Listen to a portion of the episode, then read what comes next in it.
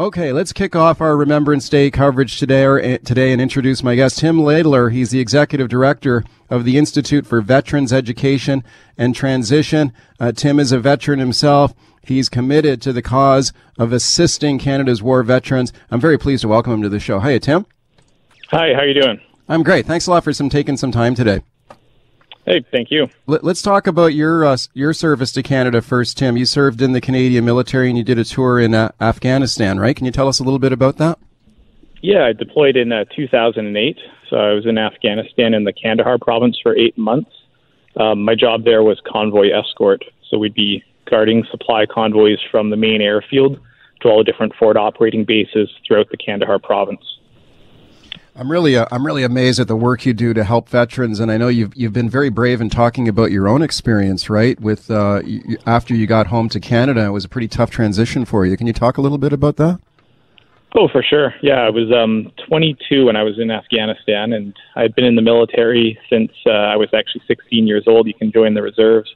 So for a lot of my adult life, I had known the military and military culture, and made some like amazing friends uh, throughout that journey.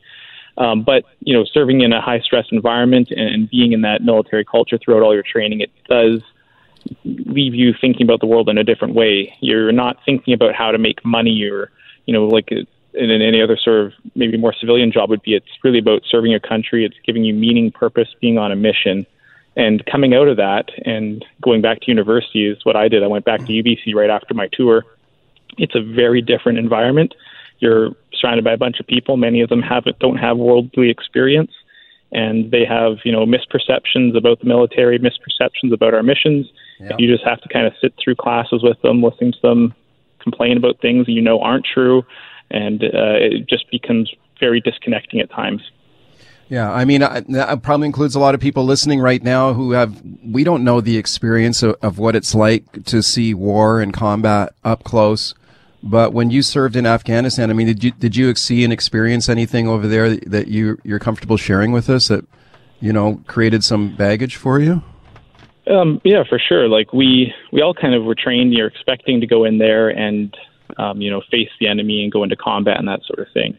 So that's what everyone kind of expects going into Afghanistan. What we what I didn't realize was the toll that we would witness it take on the civilians around us.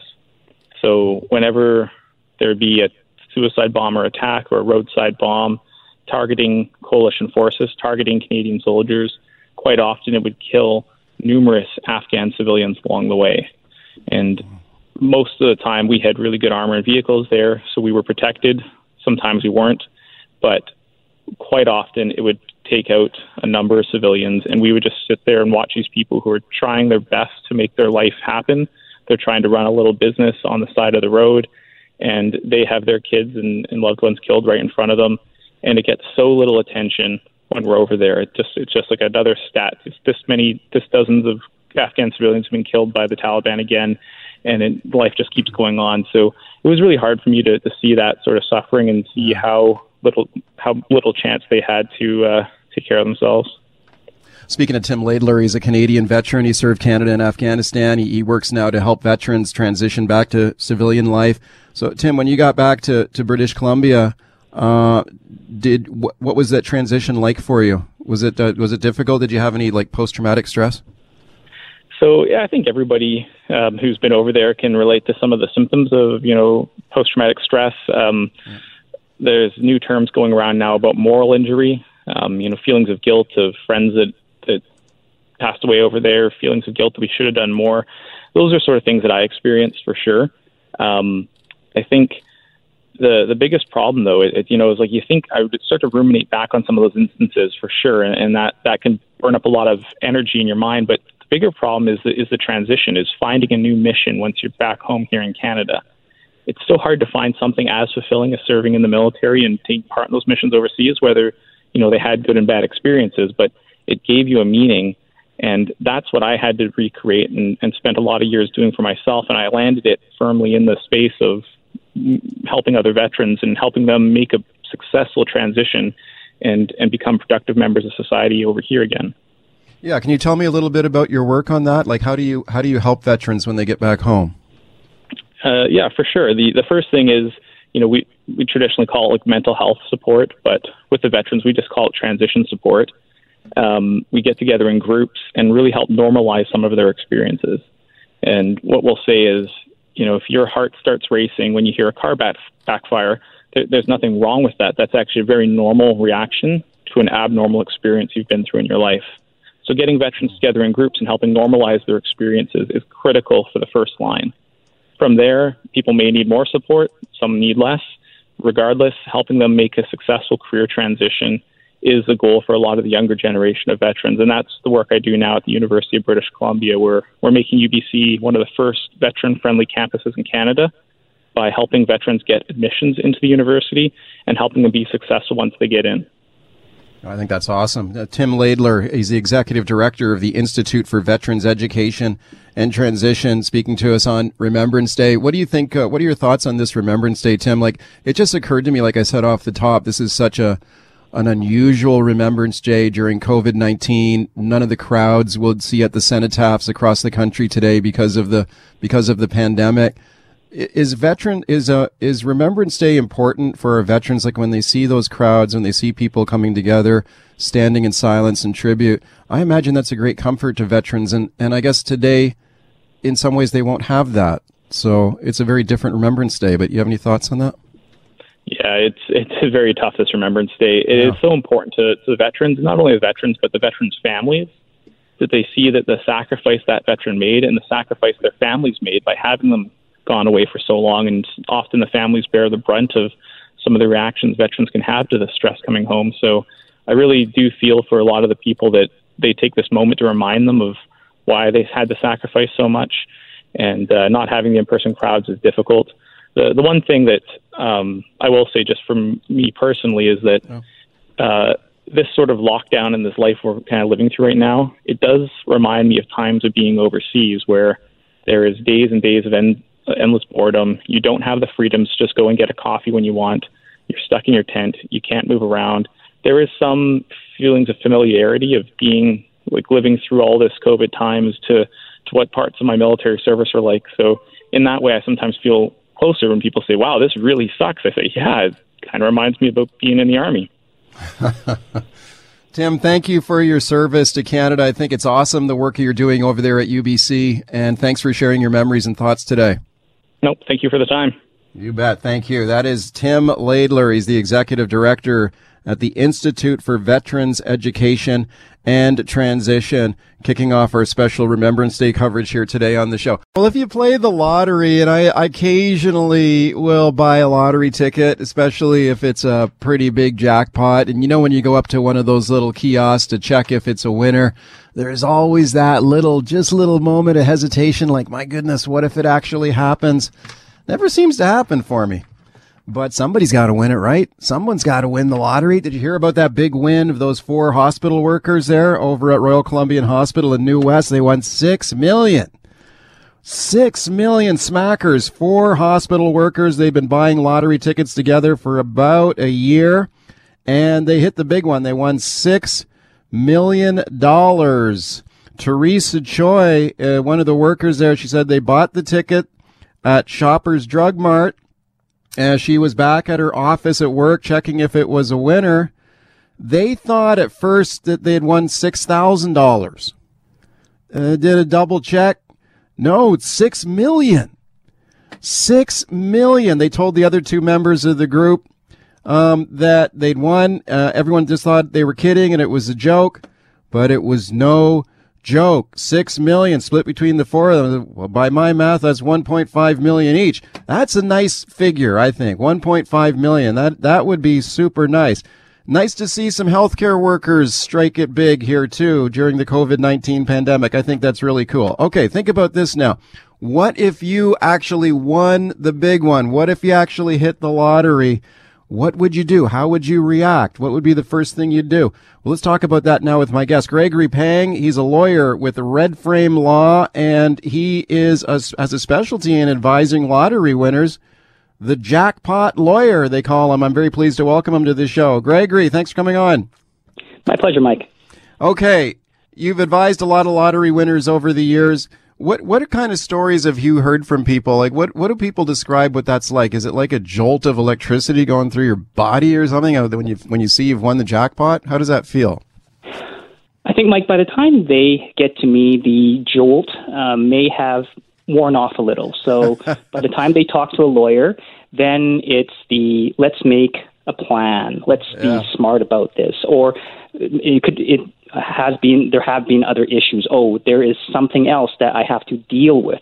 So after the reality, uh, not the reality, but the excitement um, is starting to wane a little bit, then that's usually when I'm talking. So I, I don't catch them at when you hear in the commercials they're jumping up and down and screaming. I, I'm not there. I'm not at that point with them. I'm usually at some kind of uh, reasoning stage where we have to deal with something or we're, we're planning uh, to take care of some kind of issue. Okay, what would be your advice? Like if someone did win a big lotto prize, what would be the what do you think is the first thing that someone should do if they win? Other than throwing a massive party? Yeah, yeah, yeah. no, no, well, not during not, COVID, not during, no. not during pandemic no. for sure. No, otherwise you can see that. massive Zoom party. You can do a massive Zoom party. there, there you go. Yeah. um, the, the, first thing I would recommend is, and this is something that is found on all the, the different regu- uh, lottery regulator websites. Uh, you know, being for your listeners, that be the w, uh, sorry, not WCLC. That's my jurisdiction. The BCLC right. is to sign the ticket and keep it safe. Right. So that's the number one thing. Keep that ticket safe. The next thing you want to do is keep in mind if you have to take time to get your affairs in order, to mark the date, the date that uh, the draw date, and you have one year to claim from there. So mm-hmm. keep that in mind if you have to take time. And next, I would say that you have to stop, really stop, and make a plan before you claim. You know, one of the things you would want to do, it might be obvious to maybe me and you, is to talk to a financial planner or a wealth manager to manage, see how you're going to use that money, how you're managing that money, how you're investing that money. And then next, and this is where someone, possibly me, it doesn't have to be me, but you may have certain certain circumstances where there may be um, legal issues your, uh, due to your circumstances, and you may need to see a lawyer. Uh, for example, I've had a situation where I've had a client who has been going through. They, they, the, this person was in separation and planning, and they're pen, with a pending divorce. Yeah. So the question there becomes: Okay, when did when was the lottery ticket purchased? With what money? And ultimately, does my soon to be ex or maybe ex now at that at that time have a claim to my winnings? So there's those situations and other situations where you might want to speak with a lawyer. I've heard next, I've, yeah, I've heard story I've heard stories like that. Like let's say let's say a guy win, wins the lottery and then uh, splits with his wife or his spouse before before telling her that he won the lottery would mm-hmm. she would she have a claim? I mean, that would be a real sneaky thing to try and do, but would she have a claim to the money if he won the lottery while they while they were still together? I think that that's a really good question, and that yeah. depends on the circumstances of the purchase. Yeah. Uh, what at what point in time is it like when you say split? Were they already separated, or uh, was he planning to separate?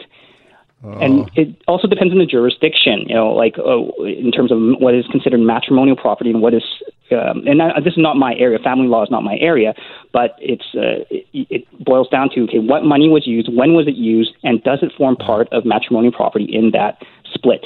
I'm sure and, that big money can cause big problems for people in, in their families and, and among friends too. I mean, it can be it can be really tricky. What if you're in one of these sort of lottery pools, like these workers were at, at uh, Royal Columbian Hospital here in West, in New West?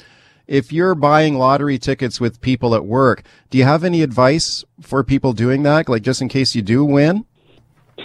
one thing you can do, and I know they have it at the WC, on the WCLC website. I think they have one on the BCLC website. There are group form buying agreements that you can uh, that you can enter into with your group, and that helps protect uh, the that everyone is in the group. They agree that we are part of this group buy, right? And we were and set out some rules around that. Look, so your ten dollars, okay, let's say there's a pot of not in a pot, but everyone contributes ten dollars a week. Um, that's a little bit high, but contributes ten dollars a week. So how many tickets does that buy? And what if you miss a week or something like that? Right, you know, right. So and what if the ticket is drawn on that week? Is is the agreement explicit enough? Is that no, no? Is it a kind of a subscription thing? If I miss one, am I still qualifying in this group situation, or is it if I miss that week and the ticket is drawn on that week on, or sorry, or the ticket is purchased, the winning ticket is purchased on that week in which I missed my payment for my group buy subscription, if you will, then what then? So that's when fights can break out, right? Yeah. Yeah. So good to have a real clear upfront understanding. Absolutely. Around that. Yeah, to avoid any kind of disputes disputes later. We just got a couple of minutes left here, Gregory. Uh, what's it like for, for someone who wins a big a big lotto prize? Do you uh, for your clients, do you typically find that they get harassed by people like you know, coming at them with fly by night business offers or, or long lost relatives coming out of the woodwork looking for money? Does that kind of thing happen? Well, for the ones I've been uh, dealing with so far in, um, I guess, the, the jackpot lawyer marketing arm of uh, my practice, it, we've usually dealt with the sort of these smaller wins, like kind of the max, 1 million, max a million win uh, t- level type. Um, but I have, and you only have to go so far as just doing a Google search and find you know Powerball winners, you know the the yeah. multi hundreds of millions in the U.S., which are unimaginable uh, here in Canada, or some of the big Lotto Max winners, and just look at some stories out there of them being just everyone coming out of the woodwork that they you know their long lost cousin all of a sudden wants to get re- reacquainted with them. Charities just nonstop calling them, uh, and uh, unfortunately scammers, right? So th- those are some of the I guess down sides of winning, and you just have to deal with if because the condition is that if you're going to claim this prize, you have to have your name, yes, picture, and hometown published for everyone to see. Everyone knows who you are. I hope one of these days I'll have to be in the, the fortunate position of having to call you and hire you, Gregory. Thanks a lot for coming on the show today. My pleasure, Mike. Okay, that is Gregory Pang. He's a lawyer with Red Frame Law. His website is jackpotlawyer.ca. He's got a specialty there in advising lotto winners. Congratulations to those four hospital workers there over at Royal Columbian Hospital in New West. Six million dollars richer after they hit the 649. Good for them. All right. You may have heard the exciting news about a COVID-19 vaccine developed by pharmaceutical company Pfizer. Early test results indicate the vaccine may be 90% effective, which would be fantastic. Now, there's still a long road in front of us during this pandemic, but that is certainly good news about a, a vaccine in the works that has that level of effectiveness. It certainly was good news for Dr. Bonnie Henry. Have a listen. I think it's fantastic. We've been following all of the vaccine developments really, really closely. Um, we had some early uh, results from uh, the Moderna vaccine not that long ago. Um, this is this is preliminary results that have been released by Pfizer, so that's the caveat. We have not yet seen the data. Um, it has not been published publicly, but it is really positive news, and I'm quite excited about it. Okay, Dr. Bonnie Henry there commenting on that Pfizer vaccine, uh, 90% effective in some of these early trials. Uh, she was asked, is that good enough, do you think, to get us through this uh, pandemic? Here she is again. You know what? When we talk about vaccines against a, a virus like this, 90% is really good. Um, we know that if we get at least 50 or 60 percent protection, um, that that is going to make a major difference in stopping the spread and protecting people. And that's what we need to think about first. The vaccine is going to be in limited supply. We're not going to be able to give it to everybody at once. But we can give it to people who are more likely to have severe illness and protect them. Okay, let's talk about this vaccine and some of the other vaccines that are in the works with my guest, Dr. Horacio Bach. He is an adjunct professor at UBC in the Division of Infectious Diseases. He is an expert in vaccines. I'm very pleased to welcome him to the show. Dr. Bach, thanks for coming on. Hello, thank you for the invitation.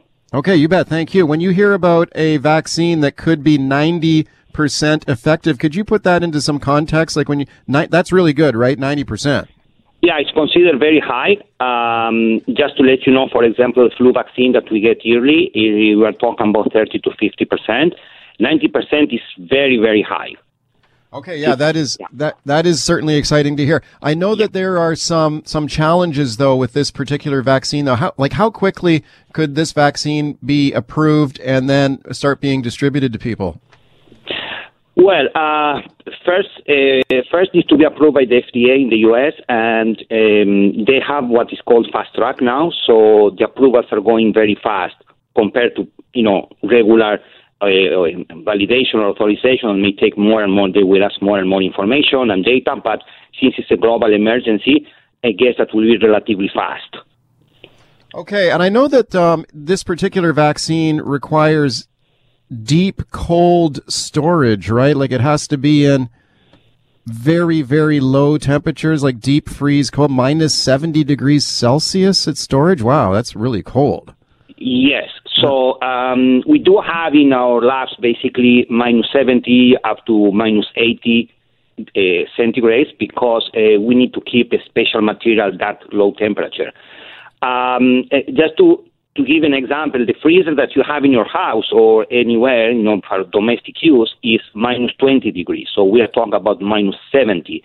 And for that, you need a big uh, machine basically to keep this temperature very, very low. Um, you have the alternative to use dry ice. Uh, dry ice, the temperature you can get is minus 78. So it's very similar. The transportation of the thing can be an issue, and I'm, I'm, sure will be solved. That there is a lot of infrastructure that need to be um, developed. For example, so you have one airplane coming to YVR to distribute X number of millions of vaccines. So all these doses need to come at minus 70. Either you adapt your airplane to freezers minus 70, or you use dry ice for the transportation. The problem with dry ice is a compound that it's uh, the vapors are released from the dry ice and can be explosive at some point. That's the reason that the airplanes they have a maximum number uh, of kilograms or pounds, as, as you wish, as you wish, that can be transported. For example, the size of a mid airplane like A320 the maximum allowed is 250 kilograms, so you cannot put more than that. So means that it's very limited. It's, it's not a lot, 250 kilograms. And uh, um, the company said that it's developing kind of suitcases that will be transported with dry ice. Uh, dry ice, what I read uh, recently, there is a shortage as well. Um, so it's something that you need to develop an infrastructure to produce more dry ice. But let's go back. So you receive your uh, 5 million doses in YVR, so you have to transfer this load to minus 70 degrees that you need to prepare either you store in the airport or you have trucks that will move these doses to the distribution point that they should have also minus, minus 70 degrees. That relatively uh, can be relatively easy in Vancouver, but when you go to remote areas or rural areas where the infrastructure is not as we have here, right. that can be a problem the company mentioned that uh, once it's the, the vaccine can be refrigerated up to five days and still it's okay. So all this uh, all this issue needs to be uh, based on protocols, very well um, written and followed, basically. So you need people that will make sure that is followed. Otherwise, the vaccine is losing the say the activity that you expect to have. Wow. Okay. Sounds like some major logistical challenges there for sure as we look forward to this, this vaccine. My guest is Dr. Horacio Bach from, from UBC. He's a vaccine expert. Uh, this particular Pfizer vaccine, in addition to the required storage there at such deep freeze temperatures, I think I also read, I think that you, you need two shots of it, right? That's correct. The yeah. shot is at time zero, first, first time you inject that, and then the second one will be three weeks later. Right. Means that if you receive 5 million, it's only for 2.5 million people. So right. it's always the double you have to transport. Wow. And I think it will be, a, I mean, pro, I, I hope it's not going to be a problem because you have to develop this infrastructure, but a big country as Canada will face a lot of problem when you have to, you know, distribute or transport this vaccine to areas that is not easy to, to get access. Right. Right. I know there are lots of different vaccines in development all around the world, including the, this one is certainly getting a lot of excitement because of that 90% effectiveness uh, shown in some of these early trials. But I was also reading about another one uh, being developed by Johnson and Johnson that uh, could require a lower uh, uh, uh, it also requires cold storage, but maybe not as cold as the as the Pfizer vaccine, and also might require just one shot instead of instead of two shots to be effective. So, uh, you know, are, are, we are there multiple sort of levels of different vaccines being developed around the world so we have different options? Yeah, that's that's uh, uh, the point. So basically, ideally, what you want is a refrigerator a, a vaccine like a polio that is one drop and that's it once. But um, I think at some point, uh, maybe the government is hesitating to develop all these infrastructures because maybe in three months from now, we will get, or it will be announced that a new vaccine that you need minus 20 degrees or maybe refrigerated, it's enough. So the government or the health authority um, will be the one that will determine, okay, we go to that specific vaccine because we don't need all this infrastructure. So that's more like a decision of the health authorities uh, based, you know, uh, uh, taking into consideration that all of them work at the same level. Of right. course, you will choose the one that is easier to distribute or transport. Yeah. Okay, I just got a minute left here. Just one more one more question for you. Sure. We often hear people who are they're anti-vaccines. They do not want to take a vaccine. They don't trust them when people hear that this potential vaccine from Pfizer could be 90% effective, which is very exciting, do you think that that lowers the resistance and maybe more people be willing to take it if, if they hear that, that it's, it's, it's effective? It is going to protect them, most likely. Uh, great question. Yeah. Well, you know, the, um, this ideology of anti anti vaccine uh, that in, in my opinion, you know, it's based on a earliest a publication in 19 a, late 1980s about that the vaccine produce a, or cause a autism that is yeah. completely unfounded. I think that uh, depends. You know, some people maybe they say now, okay, I am an anti-vaxxer, but I heard, uh, for example, someone in Vancouver Island that the, the, his kids basically got uh, measles in the past, and he say I was wrong because he didn't want to vaccinate.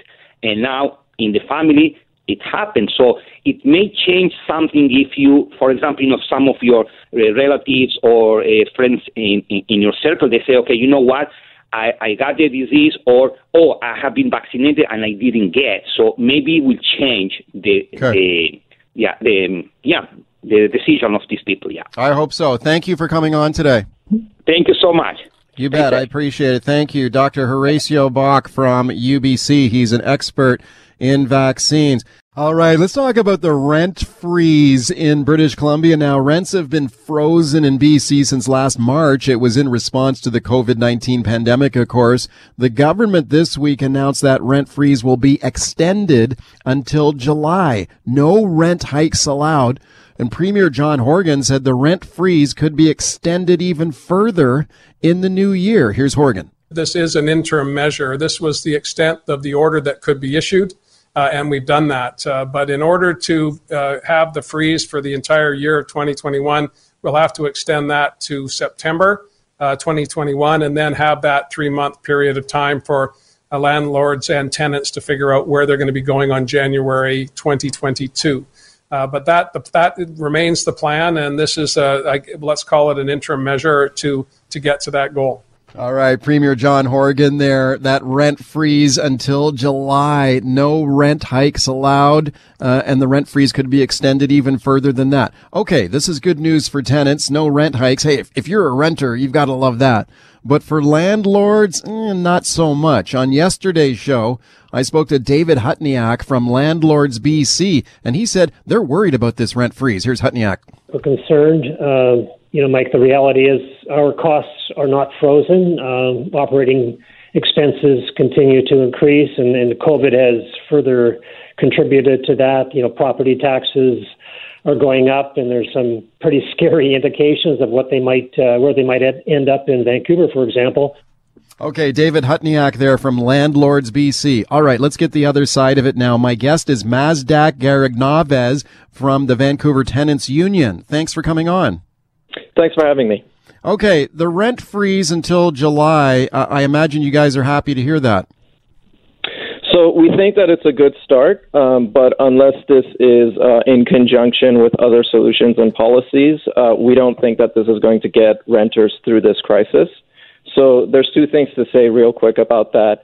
Um, sure. 15% of rental households across BC, uh, about 90,000 uh, households, couldn't pay full rent uh, over the pandemic. And so that means that for them, there's not a rent freeze this year, actually. There's an unprecedented increase uh, in the form of repayment plans. And none of the parties had, had a solution to that uh, in the election. Uh, and second of all, what we saw was that it's actually quite easy for the minister and for this government to take actions to protect renters. It was really a, a stroke of a pen. So um, we need them to take additional measures reinstate the eviction ban, cancel rent debt, and such, uh, so that renters can get through this crisis. Okay, let me just uh, dig, dig dig down a little deeper on a couple of those points. You mentioned the repayment plan. So, how does that work? That's like for people who were unable to pay their rent at all. They were allowed to what sort of delay their rent, but now they've still got to pay it back. Is that right? Yeah, exactly. So basically, what the minister decided was that uh, essentially the the landlording industry um, was to be recouped uh, for every single cent, and so um, so the the cost of the pandemic essentially the burden fell on the back of renters um, who didn't have income, who lost their jobs through no fault of their own, and during that time when they weren't able to make full rent um, they uh, they continue to build up rent debt, and uh, this repayment plan is is not a solution that we were looking for, um, and we think that we need to cancel the rent debt and um, you know huh. provide supports where it's needed for for very small landlords, uh, but um, the burden shouldn't fall on the most vulnerable in society. Okay, let me ask you about the rent freeze now in place until July and possibly beyond that in the new year. The landlords are saying, like, obviously, if you're a renter, you got to love that with no rent hikes. But for a landlord, they're saying, well, look, uh, what about our input costs? They're not frozen. They're continuing to go up. So insurance, repairs, uh, local property taxes, all of those going up. So they say it's not a fair deal for them. And, and when you take a look at, you know, the unemployment rate in British Columbia is around eight, nine percent right now, which, which is not great, ob- obviously, but there would be a lot of renters out there who have not been affected by this, by this pandemic. They haven't lost their job. They haven't lost their income. So what, what do you say to the landlords when they say, look, this is, uh, sort of tilted too far in the tenant's favor? So, um, there's a couple of points to be made there. First of all, I do think that it's actually folks from across the income spectrum who are affected by uh, particularly rent debt that was built up, um, but also just struggling. So um, we have one member who actually um, had an income that was too high in 2019 uh, to qualify for the temporary rental supplement. And this person, him and his wife, who were both uh, laid off, built up, you know, six thousand dollars in rent debt, which is essentially an extra six hundred bucks per month on top of a rent of over two thousand um, dollars.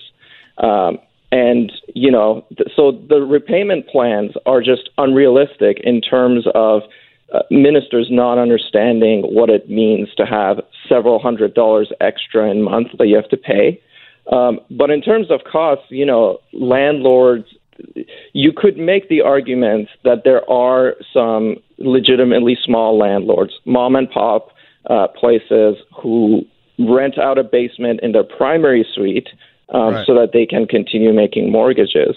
Those people do uh, need help, but uh, we should not, you know, twist it with. I know you had Landlord BC on your show yesterday. Yeah. Um, they, the vast majority of landlords that are represented that actually run rental housing are corporate landlords and individuals, wealthy individuals who have multiple properties. Okay, speaking of Mazdak, Gharibnavaz from the Vancouver Tenants Union, you mentioned the eviction ban. There, there was an eviction ban in place during the pandemic earlier in British Columbia. You could not be evicted. That has been lifted now, right? So landlords are now once again able to evict their tenants? That's right. We actually, back in March, had to kind of fight tooth and nail to get that eviction ban, and then the minister decided to bring it back um, in the in the middle of a pandemic. You know, right now we have uh, cases that are just surging, particularly in Metro Vancouver, and so um, you really have to wonder with these with these health orders that says you know social gatherings are not safe how is it safe for folks to then lose their homes, which is their first line of defense uh, when it comes to preventing sickness? Right. so you so, want you want yeah. that eviction ban put back in place? We do. We've been calling yeah. for it for for a while um, for several reasons. One is the health reason, and second of all, that is that these evictions, due to non-payment of rent, really pose a huge risk to the affordable rental stock that exists right now. Um, in BC, uh, evictions are actually financially incentivized because they can dodge rent controls. Once you get rid of a tenant, then you can jack up the rent to however much you want. And uh, that's mm. pr- uh, probably one of the reasons why organizations like Landlord BC wanted it back. Um, because it's a oh. it's a huge business opportunity for them. Okay, let me let me play this for you. I, when uh, David Hutniak from Landlord BC was on the show yesterday, I asked him about the potential for uh, the eviction ban to be put back in place as as you guys would like to see. Here's what he told me. Uh, we understand that you know there's some carryover here in terms of sort of some really uh, you know, uh, uh, you know, strong measures that were were necessary uh, during the early stages of the p- uh, pandemic. This this is okay. where we're at. Uh, so we're we're going to try not to dwell on that, but really, I think at this point in time, we need to keep our economy open. We need to ensure that rental housing is uh, is strong and and vibrant for the future. And you know, some of those suggestions are just really, I think. Uh, um, you know, really not going to uh, help um, renters, and obviously okay. would be extremely difficult for our sector. Okay, I heard from a, a, lot of landlords in the last couple of days saying that, you know what, the tables have been so tilted in favor of the tenants that I, am just going to throw my hands up and I'm out of here. I'm just going to get out of out of the business of being a landlord. Mazdak, wouldn't that if that happened, if a lot of landlords just said, "I'm not renting my place out anymore. I'm sick of it," wouldn't that be bad for renters? Wouldn't that decrease the rental stock available out there? I mean, I think that that's a problem that the government should think about and come up solutions for. I would personally like to see um, if that is the case, if there are rental buildings uh, where folks are saying, I want to sell, then that presents an opportunity for the provincial government, for example, to purchase those buildings and turn those uh, units into publicly owned uh, non-market rental stock and keep keep the rents low on them. Um, sure.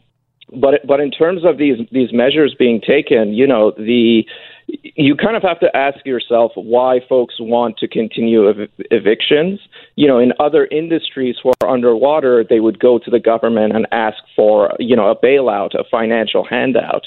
Landlord industry is not doing that. They're arguing to uh, to uh, continue taking homes away from renters. Okay. And really, that's the reason for that is it's a it's a prime business opportunity to jack up rents. And so I okay. think that that's what we're dealing with. Thank you for coming on today. Thank you for having me. You bet. I appreciate it. Mazdak Gharibnavaz. He is from the Vancouver Tenants Union.